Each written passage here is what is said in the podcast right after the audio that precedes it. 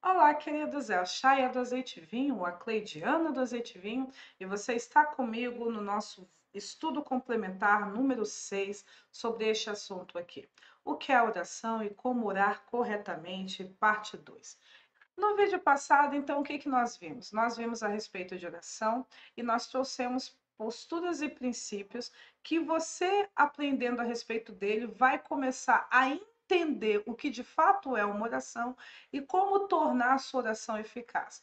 E no vídeo de hoje, baseado no capítulo de 6 de Mateus, nós iremos dar continuidade a este assunto, falando para você sobre outros fatores que anulam a eficácia da oração, que tornam ela inválida, é, descaracterizada como oração, ok? Então, sem mais demoras, me acompanhe na leitura.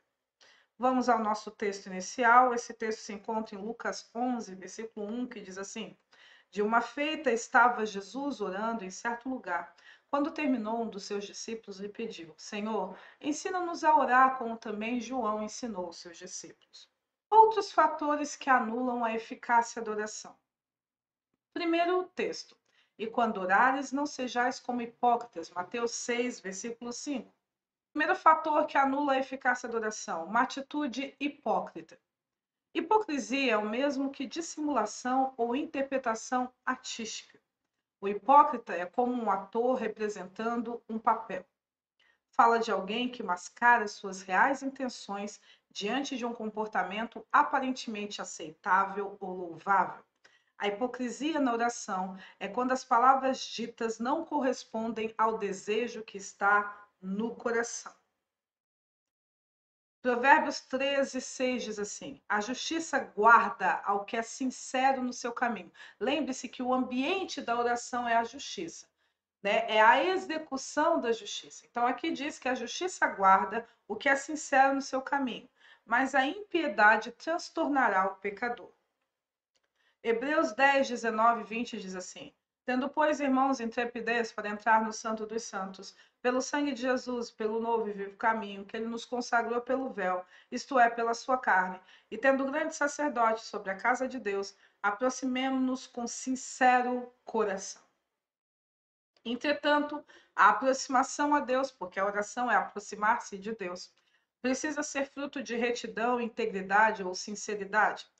Deus conhece o que verdadeiramente está no coração de cada pessoa. Tratá-lo como se ele fosse alguém fácil de ser enganado por palavras lisonjeiras ou uma atitude aparentemente humilde, além de ser contraproducente, é altamente desrespeitoso. Então, voltando para mim, a atitude hipócrita anula a eficácia da oração.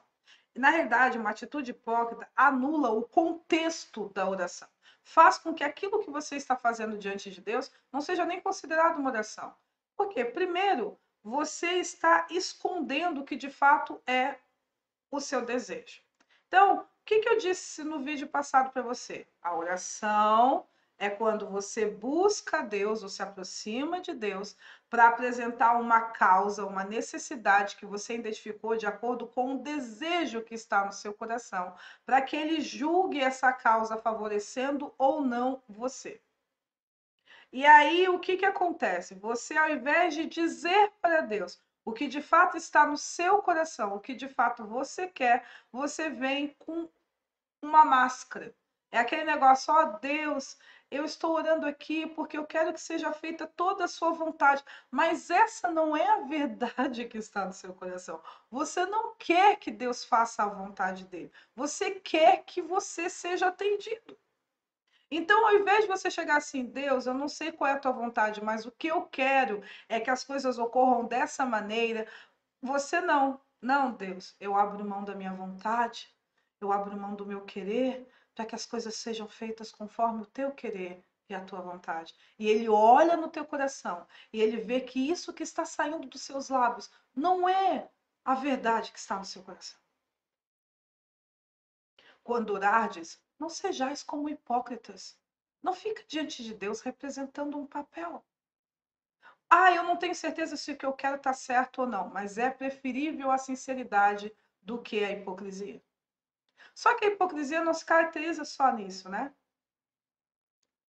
A hipocrisia não caracteriza só nisso. A hipocrisia também é sempre uma representação de um papel. É sempre quando você não está sendo sincero. Tu, qualquer comportamento não sincero diante de Deus é hipocrisia. Então, não anule a eficácia da sua oração tratando a Deus como se ele fosse fácil de ser enganado é desrespeitoso, sabe? Você passou por isso. De às vezes você perceber que a pessoa está ali mentindo para você. Você sabe que é mentira o que ela está dizendo, mas ela acha que você é fácil de ser enganado. Ou que mesmo que ela minta na sua frente, você não tem coragem de agir contra ou de atacar ela diretamente e dizer: você está mentindo para mim. Então, por que a pessoa acha que para manter é, é, os bons hábitos, sabe, aquele negócio de, ah, vamos manter o social aqui, a sociabilidade aqui, vamos, não vamos confrontar uns aos outros, não vamos tirar esse desgaste emocional, né? Não vamos gerar, corrigindo, não vamos gerar esse desgaste emocional, vamos fingir que estamos tudo bem e tudo ok, né? Imagina, você não vai me confrontar na minha mentira. As pessoas tratam Deus como se ele fosse assim, como se ele fosse incapaz de dizer, você está mentindo. Ou como, ah, Deus é pato, é fácil de ser enganado. Basta que eu bajule ele, fale as palavras que ele quer ouvir, ele vai atender.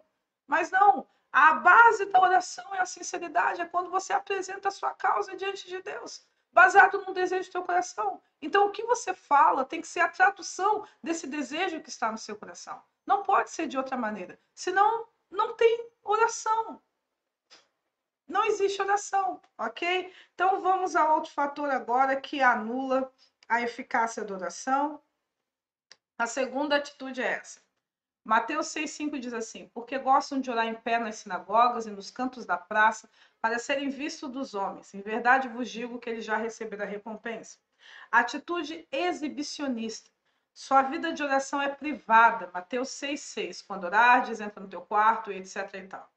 Ela não deve ser ostentada. Os frutos da oração são visíveis, mas a árvore destes frutos, que é a oração, não. A oração é uma causa que se apresenta ao juiz de toda a terra. Ela é para os ouvidos dele somente.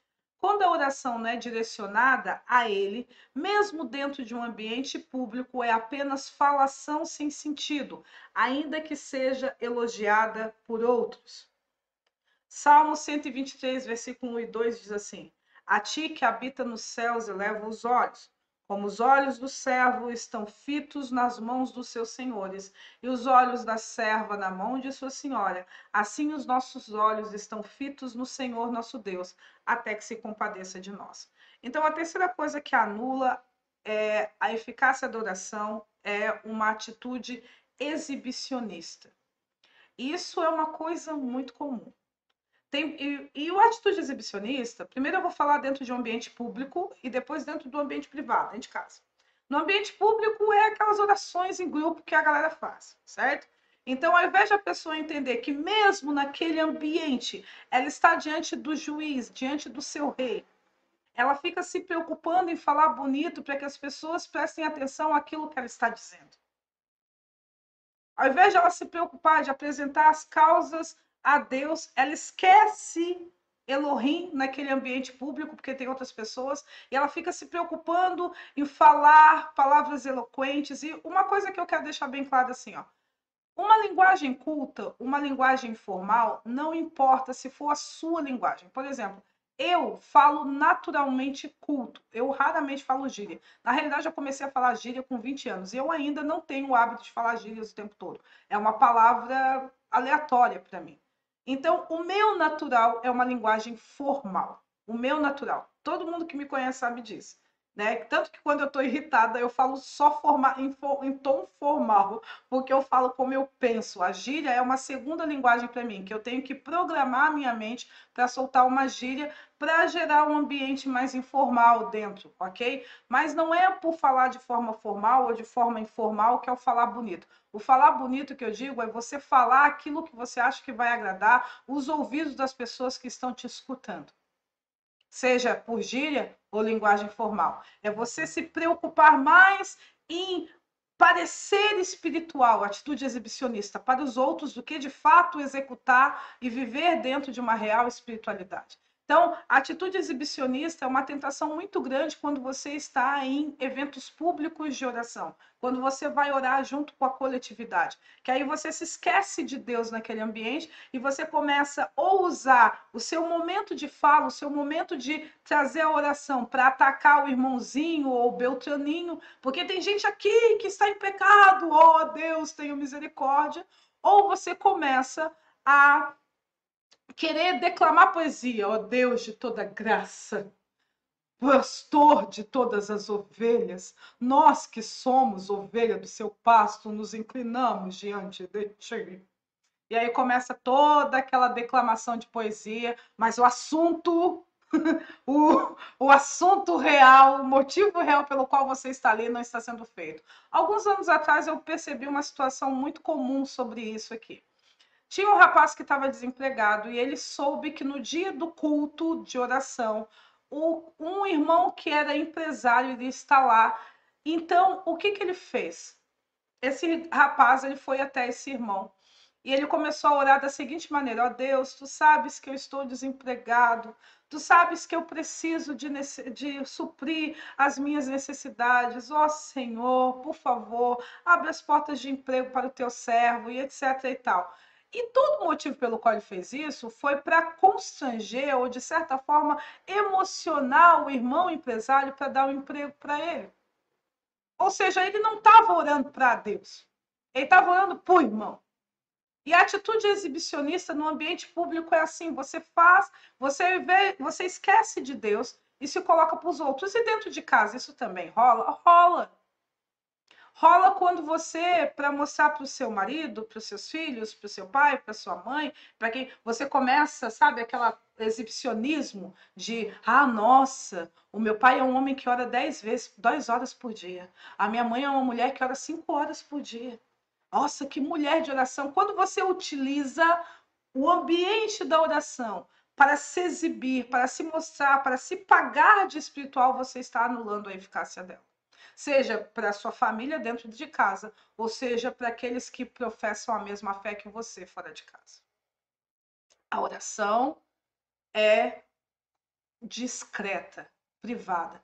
Os frutos da oração, eles são visíveis. Então, a mulher que ora seis horas por dia, você vai ver se aquela oração é eficaz pelos frutos dela. E os frutos é visível. Aquele homem que ora dez horas por dia, você vai ver se a oração é eficaz pelos frutos dele tanto fruto de caráter, ele se tornou uma pessoa justa, ele está se tornando um ser humano melhor, quanto ao redor. Aquilo que ele ora realmente, por ele estar orando dentro de fundamentos corretos, Deus atende com sim e responde. É dessa forma que você percebe uma pessoa que ora o suficiente, porque há resultado na sua oração, na sua própria vida, no seu caráter e também no seu ambiente, e não porque ela fica mostrando para as pessoas dentro ou fora de casa o quanto ela é espiritual. Aleluia. Isso também anula a eficácia da oração. Vamos dar continuidade aqui. E orando não useis de vãs repetições como gentios, Mateus 6, 7. Atitude prolixa Prolixo é usar palavras em excesso sem que haja uma real necessidade de uma explicação mais detalhada.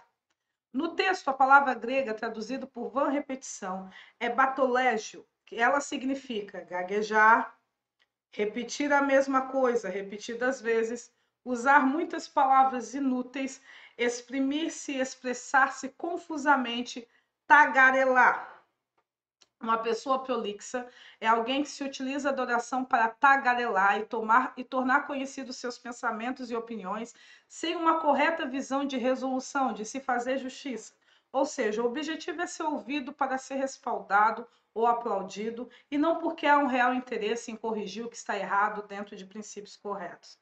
Então, há muitos fatores de prolixo e você vai perceber que a gente vai usar muito esse texto aqui para explicar tudo que esse texto quer dizer. Então, o que é uma pessoa prolífica?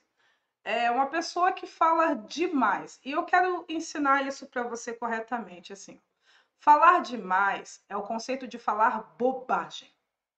Por quê? Porque há certas coisas que você tem que falar muito para que o contexto seja corretamente entendido.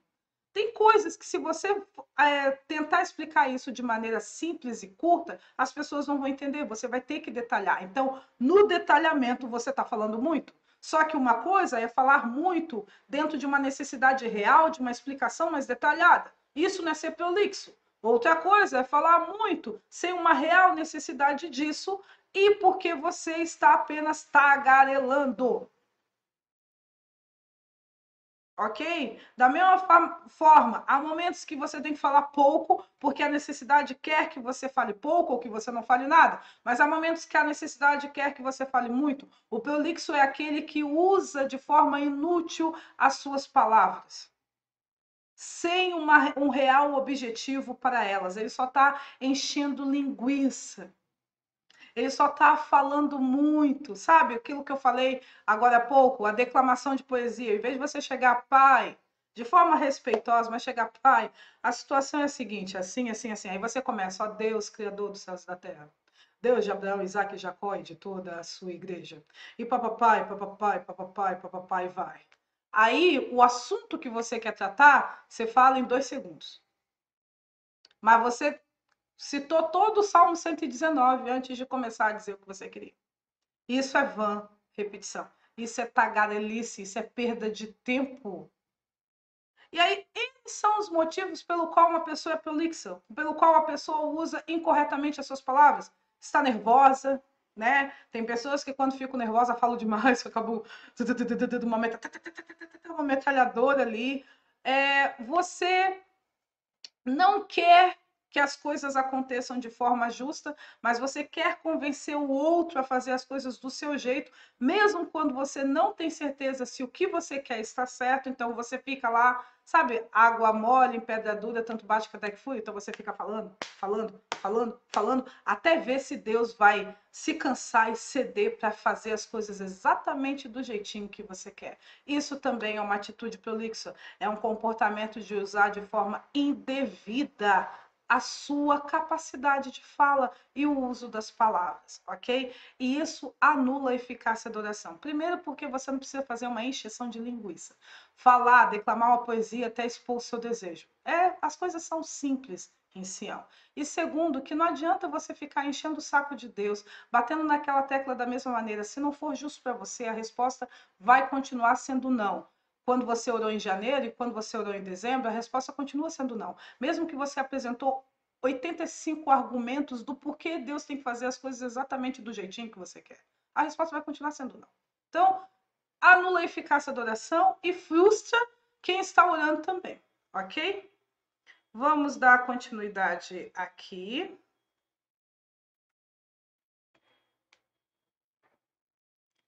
Porque presumem que pelo seu muito falar serão ouvidos. Já adiantei um pouco isso, né? Vamos lá. Atitude bajuladora. Um bajulador é alguém que fará qualquer coisa para ter seus objetivos realizados. Por isso ele vai falar o que acredita que é o que, é o, que o outro quer ouvir, a famosa massagem no ego. Ele vai estender o tempo da oração com palavras inúteis e sem sentidos, se isso levar a Deus a favorecê-lo. Guarda o teu pé quando entrares na casa de Deus, porque chegar-se para ouvir é melhor do que oferecer sacrifícios de tolos, pois não sabem que fazem mal. Não te precipites com a tua boca, nem o teu coração se apresse a pronunciar palavra alguma diante de Deus, porque Deus está no céu e tu estás sobre a terra. Assim sejam pouco as tuas palavras. Eclesiastes 5, versículo 1 e 2. Então, a atitude bajuladora é aquele comportamento onde você promete N coisas para Deus também. Né? Eu já falei um pouco sobre isso, de você achar que enchendo linguiça, declamando poesia, dizendo a Deus como tu és lindo, como eu te amo, né? Como eu estou aqui querendo fazer a tua vontade. Você fica lá, enrolando, enrolando, enrolando. Tá, fulano, o que que tu quer? E você fica enrolando, enrolando, enrolando. Beltrana, o que que tu quer? E você fica enrolando, enrolando, enrolando, achando que, quem sabe, se você massagear bastante o ego de Deus, Deus vai fazer as coisas do jeito que você quer, porque o bajulador é isso, ele vai fazer qualquer coisa para que Deus atenda à necessidade dele do jeito como ele espera ser atendido. Ok? Porque Deus, querido, quer atender a sua necessidade, mas de forma justa, e não do jeito que você espera ser atendido. Mas um bajulador, não. Eu sei que Deus atende a necessidade, mas eu quero que Deus atenda dessa forma. Então, se para Deus é, levantar de madrugada um, agrada a Ele, eu vou levantar de madrugada. Se para Deus é, orar cinco horas agrada ele, então eu vou orar cinco horas. Mas, pai, eu não tenho cinco horas de assunto para tratar com Deus, então eu vou encher linguiça. Ou não, eu vou convencer a Deus de que a minha, a, a, os meus, a, meu ponto de vista está correto. Então, eu vou apresentar argumentos sobre argumentos. Aí Deus continua dizendo que está errado, mas eu não estou convencido, então eu vou tentar convencer a Deus. Só que, tipo, ou ofertas de tolo. Deus, eu prometo que se você fizer isso do jeito que eu estou te pedindo, eu prometo que eu nunca mais vou fazer isso, isso e aquilo. Eu prometo que a partir de hoje eu serei assim, assim, assim, assado. Eu prometo que a partir de hoje você não vai me ver mais fazendo isso, isso, isso, isso. Sejam poucas suas palavras, para de fazer sacrifício. Porque se você fizer diante de Deus algum voto, você tem que cumprir. Mas se você não estiver disposto a cumprir, aí a gente vai voltar naquele parâmetro da hipocrisia. Você está representando um papel. Então não tenha uma atitude bajuladora, não ache que massagear o ego de Deus ou você vai ser ouvido, querido, a bajulação não é o que agrada o coração de Deus. Deus trata os retos, os sinceros com intimidade. Entendeu? Quanto mais e tipo assim, ó, não tem, aceite esse fato. Não há como enganar a Deus. Não há como. Ele conhece você por dentro e por fora. Ele sabe que você não está sendo sincero naquele momento. Você pode ser o, o mentiroso mais prodigioso aqui na Terra, enganando as pessoas, mas você nunca, jamais enganará Elohim. Esquece isso. Então, ao invés de ficar perdendo tempo com uma coisa que não vai te levar a lugar nenhum, atitudes hipócritas, bajuladoras, atitudes exibicionistas, Vamos caminhar para um papo reto e sincero com o Senhor. Vamos ter um entendimento reto e sincero. Vamos parar de macular esse momento tão precioso que é a oração. Você está diante de Deus, Ele é o juiz de toda a terra, sim, Ele é o Rei Supremo. É, mas Ele também é o seu pai. Ele também é sua mãe. Sabe? Pare de, de, de, corromper um relacionamento que poderia ser tão perfeito e saudável por causa de comportamentos como esse. Mas vamos continuar so, falando sobre outros fatores que anulam a eficácia da oração. Não vos assemelheis, pois, a ele, porque o Deus, o vosso Pai, sabe o que tendes necessidades antes que lhes peçais. Mateus 6, 8. Ou outro texto que eu também vou ler. Aproximemos-nos com sincero coração, em plena certeza de fé. Hebreus 10, 22. Atitudes de incredulidade. Já temos ensinado em nossos materiais de estudo, então, vídeo, áudio e escrito, que incredulidade não é crer em nada, mas crer em tudo menos em Deus.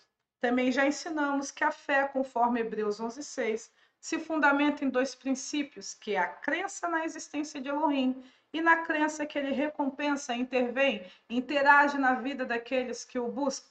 Sendo assim, o incrédulo pode ser tanto uma pessoa que não acredita na existência de Deus, que ele é real de fato, quanto é alguém que acredita na sua existência, mas duvida ou não crê em sua intervenção, em seu agir. Por causa disso, trata a oração apenas como uma mera formalidade, um mero ritual, algo que se espera de alguém que possui a reputação de pertencente a Deus, mas verdadeiramente não crer nele.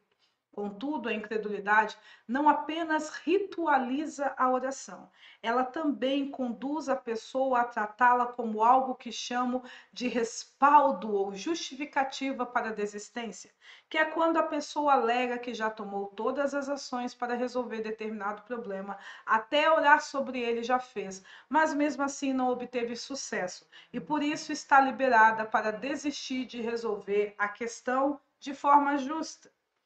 Então, a incredulidade ela é um fator que anula a eficácia da oração.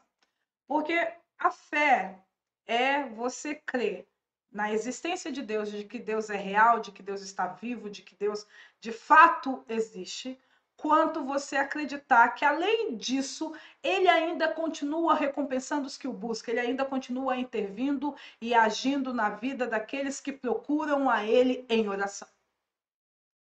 E há pessoas que não acreditam em Deus, na existência de Deus. Mas há pessoas, e a maioria delas dos religiosos são assim, que até acreditam na existência de Deus, mas não acreditam no agir, na recompensa, na intervenção de Deus. Então a oração para eles é uma mera formalidade, eles agem como. É isso que se espera de alguém que diz que é de Jesus. É isso que se espera de alguém que diz que é de Deus.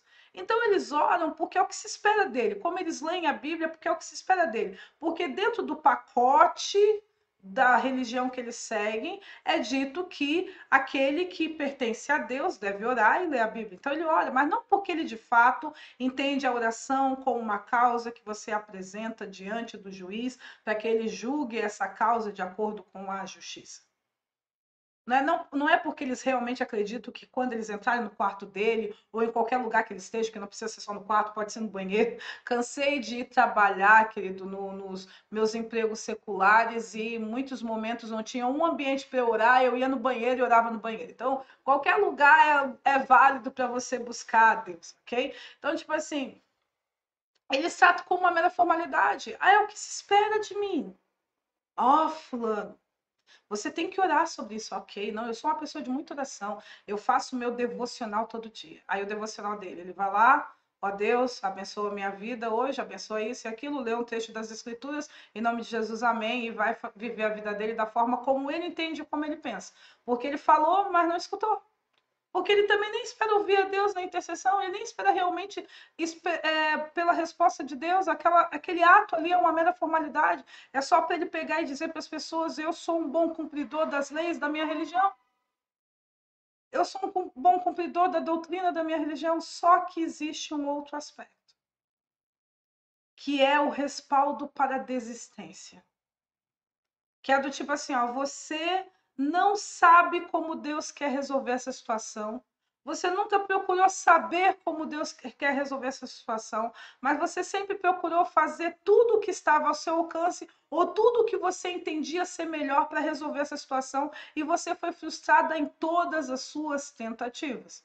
E agora você usa a oração como uma justificativa para você desistir.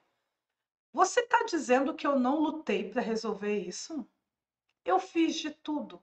Eu procurei psicólogos, eu fiz tratamento, eu fiz, eu, eu conversei, eu briguei, eu discuti, eu ameacei, eu fiz tudo o que esperava. Até orar sobre isso, eu orei. Então, como eu não tive sucesso em nenhuma dessas minhas tentativas de resolver, então eu estou liberada para desistir. E uma atitude incrédula ela faz exatamente isso, porque ou você está fundamentando o seu comportamento que você não acredita na existência de Deus, ou você até acredita que ele existe, mas que ele hoje não atua de fato e de verdade na sua vida, de que você pode falar com Deus e ele falar com você e você escutar a ele. E por isso você pode esperar pela resposta dele ou pela visão dele de como resolver isso.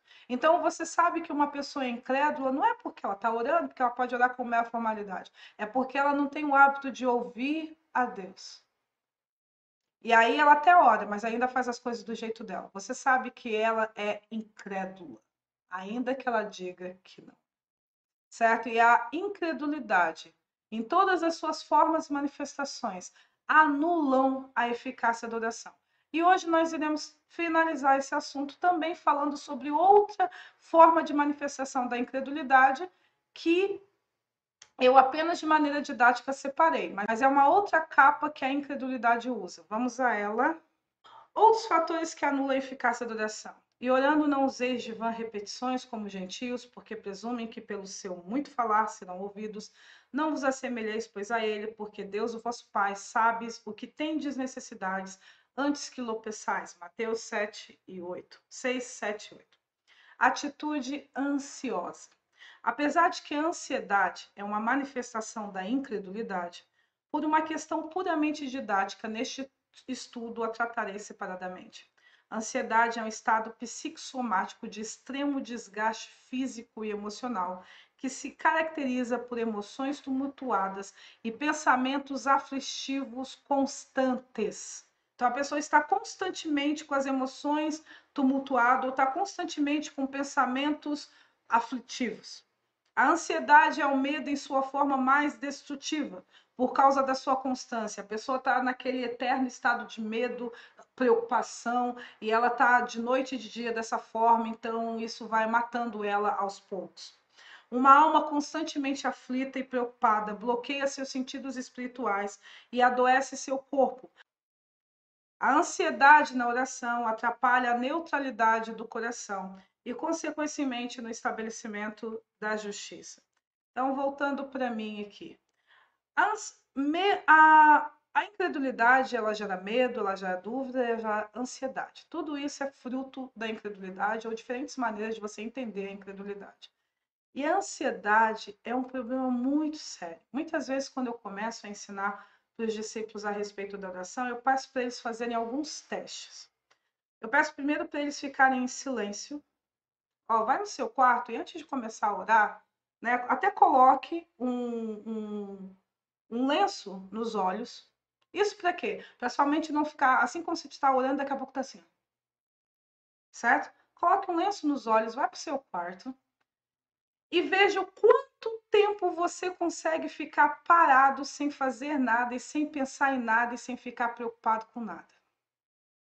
Quanto tempo você conseguiu? A maioria me diz, eu consegui três segundos. Depois disso, eu já quis arrancar o lenço do olho, já queria prestar atenção nas coisas. Depois disso, já me começou a me bater uma coisa assim: o que, que você está fazendo aqui dentro? Você tem várias tarefas para fazer, sai daqui, vai trabalhar. Eu já começou a bater um medo, tipo assim, eu estou aqui num, num quarto, no seu quarto, seu ambiente, sua casa, protegido. Começou a ficar com medo e de repente, se eu tenho um espírito maligno aqui, tudo isso são sintomas de ansiedade.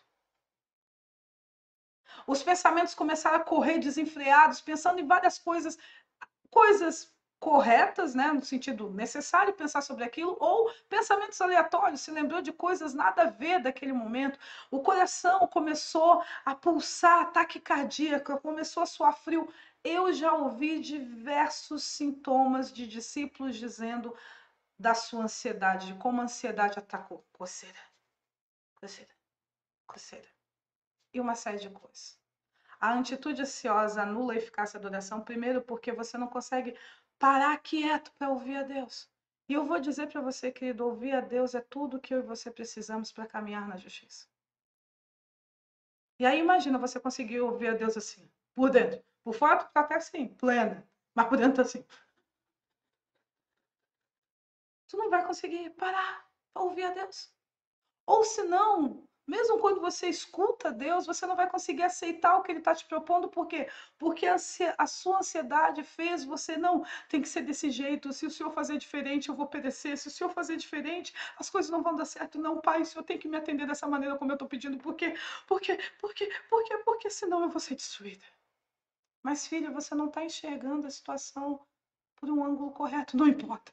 Não importa, eu tô morrendo de medo que se for, se alguma coisa acontecer diferente do jeito que eu tô esperando, eu não consigo lidar depois com as consequências. Mas o jeito que você está esperando é baseado no medo, não é na fé. Você não está enxergando o quadro todo. A ansiedade cega os sentidos espirituais. A ansiedade cega a percepção da realidade, porque uma pessoa que vive ansiosa, ela acaba ficando paranoica. E o paranoico, ele tem uma interpretação destrutiva e fantasiosa da realidade, dos fatos, ele enxerga tudo muito aumentado. Muito aumentado, sabe? Ninguém gosta de mim. Às vezes é o vizinho que não gosta dele. As outras pessoas gostam dele, mas o paranoico ninguém gosta. Você está entendendo? Isso acaba anulando a eficácia da oração. Por quê? Porque é o tempo de falar com Deus, mas também é o tempo de ouvir a Deus ao tempo de questionar a Deus, de colocar os, o coração neutro, lembra de chegar, não, eu quero a justiça. Pai, hoje eu estou pensando dessa forma, eu enxergo a situação dessa forma, mas eu quero perder, investir tempo buscando a Ti para saber se a forma como eu estou enxergando tudo é correta. Coração neutro. E aí, se o seu coração não está neutro, porque você está desesperado com aquilo, e lembre-se, o que diz as Escrituras: em paz vocês serão guiados. O Senhor, meu pastor, guia-me mansamente, tranquilamente, às águas tranquilas, junto a fontes de descanso. É por meio da paz. Né? Pedro fala isso, né? persiga a paz, se empenhe por alcançá-la. É por meio da paz que eu e você conseguimos ter eficácia na nossa oração. Então, antes eu chego assim, ó, primeiro a gente tem que, eu sempre ensino isso para os meus discípulos por meio do jejum, que é uma coisa que a gente vai ensinar aqui também, para você quebrar o seu espírito de ansiedade, porque a sua alma tem que parar de ficar ansiosa para você começar a ouvir a Deus. Porque enquanto você ficar toda a vida atribulado com tudo, você não vai conseguir ouvir o seu Senhor. E ouvir o seu Senhor é importante para você poder caminhar dentro da vontade dele. Então, queridos, com isso nós encerramos o vídeo de hoje. Deus abençoe você e até a próxima terça.